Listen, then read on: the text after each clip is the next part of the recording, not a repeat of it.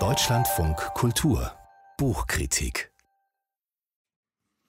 der König verschanzt sich in der Hauptstadt, die Regierung verschwindet, brutale Faschisten übernehmen die Macht, die deutsche Gestapo ist auch schon da. Das ist die Situation in dem Roman Die gefallene Stadt von Olivia Manning.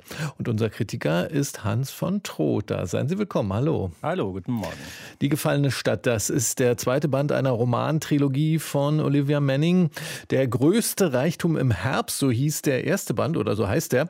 Den haben Sie auch bei uns vorgestellt und da waren Sie ganz begeistert, voller Vorfreude auf den zweiten Band jetzt. Erinnern Sie uns mal, warum waren Sie denn da so begeistert, so vorfreudig? Ja, ich kannte die Autorin nicht. Die Bücher, über die wir reden, sind Anfang der 60er Jahre des 20. Jahrhunderts erschienen und ich war ganz überrascht, eine starke Erzählerin äh, äh, zu treffen, ihr zu begegnen, die auf ganz eigene Weise nochmal anknüpft an die große Erzähltradition des 19. Jahrhunderts. Geschichtstableaus, gesellschaftliche Tableaus, wie sie sich spiegeln im allgemein Menschlichen und das in einer ungemein äh, konzentrierten Weise, gleichzeitig aufgeteilt auf ein geradezu Wimmelbild von zahllosen Personen, äh, die sie da choreografiert hat und das auch noch kurz vor Ausbruch des Zweiten Weltkriegs auf dem Balkan, also in einer Zeit, die sowohl zeitlich als auch in der Region nicht so oft erzählerisch ausgemessen worden ist und das fand ich ganz faszinierend und sehr spannend. Und das hat die Vorfreude gespeist. Jetzt ist Vorfreude ist was Schönes, aber ist auch gefährlich. Da droht Enttäuschung. ja. Gibt's die? Ja, nein, es gibt sie nicht. Das ist die gute Nachricht. Also es geht weiter. Es geht ähm, es geht auch wirklich sehr spannend weiter, wenn auch anders. Also dieses große Tableau mit diesen vielen Personen und diesem äh, gewaltig schillernden gesellschaftlichen Hintergrund, das ist auf Dauer nicht aufrechtzuerhalten. Das wird doch jetzt mehr konzentriert auf eine überschaubare Zahl, äh, Zahl von handelnden Personen, aber dafür auch äh, stringentere Handlungsstränge. Das ist hat einerseits sicher erzählerische Gründe, andererseits aber auch mit dieser Zeit. Wir sind jetzt im Jahr 1940 und das ist ja eine Zeit, in der diese Gesellschaften stillstehen. Und das spiegelt es auf faszinierende Weise. Aber keinerlei Abbruch an äh, Konzentration, Spannung, Lebendigkeit und ähm, hochinteressanten Geschichten. Jetzt müssen wir das mal langsam etwas konkreter machen. Balkan haben Sie schon gesagt. Ich habe da so eine Stadt, ein König ins Spiel gebracht. Es ja. geht um Bukarest, oder?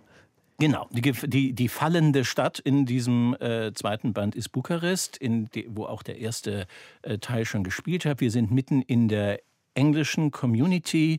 Die Erzählerin, also es ist äh, ein, in der dritten Person erzählt, aber sehr nah an Harriet ähm, Pringle. Sie ist die Frau von Guy Pringle und der wurde kurz vor Ausbruch des Zweiten Weltkriegs vom British Council nach Bukarest geschickt. Und äh, wir sind mit diesen beiden und ähm, der English Community sozusagen im Auge des Taifuns in dieser Situation. Man wartet darauf, dass die Deutschen einmarschieren. Ähm, und die Eisernen Garden, das sind die rumänischen Faschisten, übernehmen peu à peu die Stadt.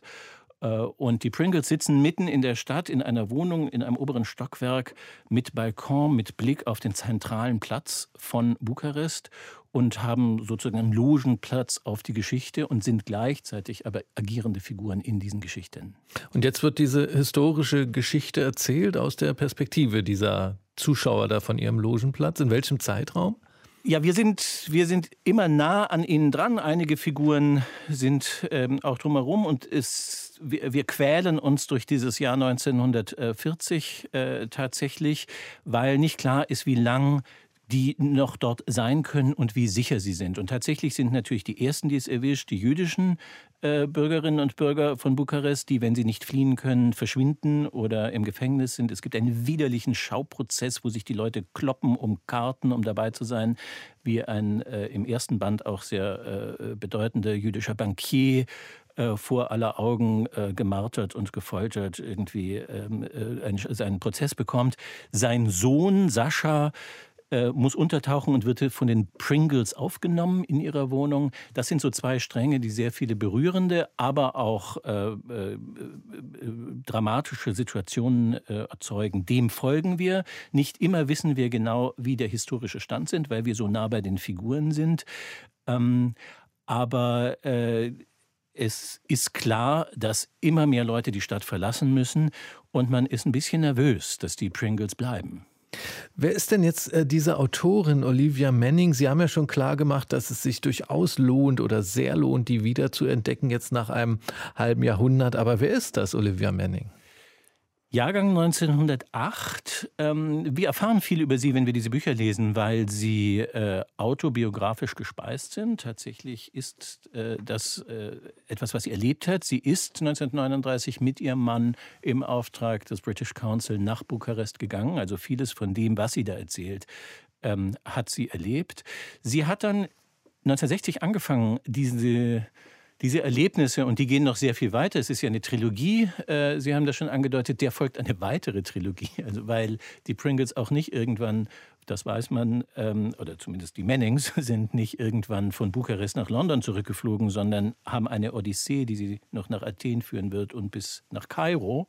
Ähm, das hat sie alles äh, angefangen aufzuschreiben in einer Reihe von Romanen, die nicht gleich erfolgreich waren. Ähm, es gab gute Kritiken, aber viel auch verhaltene. Sie hat dann einen gewissen Ruhm in England erreicht, da war sie aber schon tot.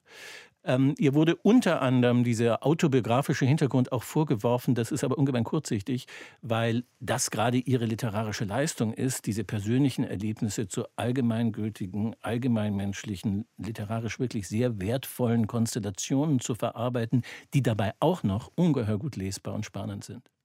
Und das äh, hat sie jetzt auch getan oder hat sie damals getan. Wir können es jetzt wieder lesen in dem Roman Die gefallene Stadt von Olivia Manning. Wurde aus dem Englischen übersetzt von Silke Jellinghaus. Im Rowold Verlag ist das Buch erschienen mit 460 Seiten für 24 Euro. Besten Dank an Hans van Trotha.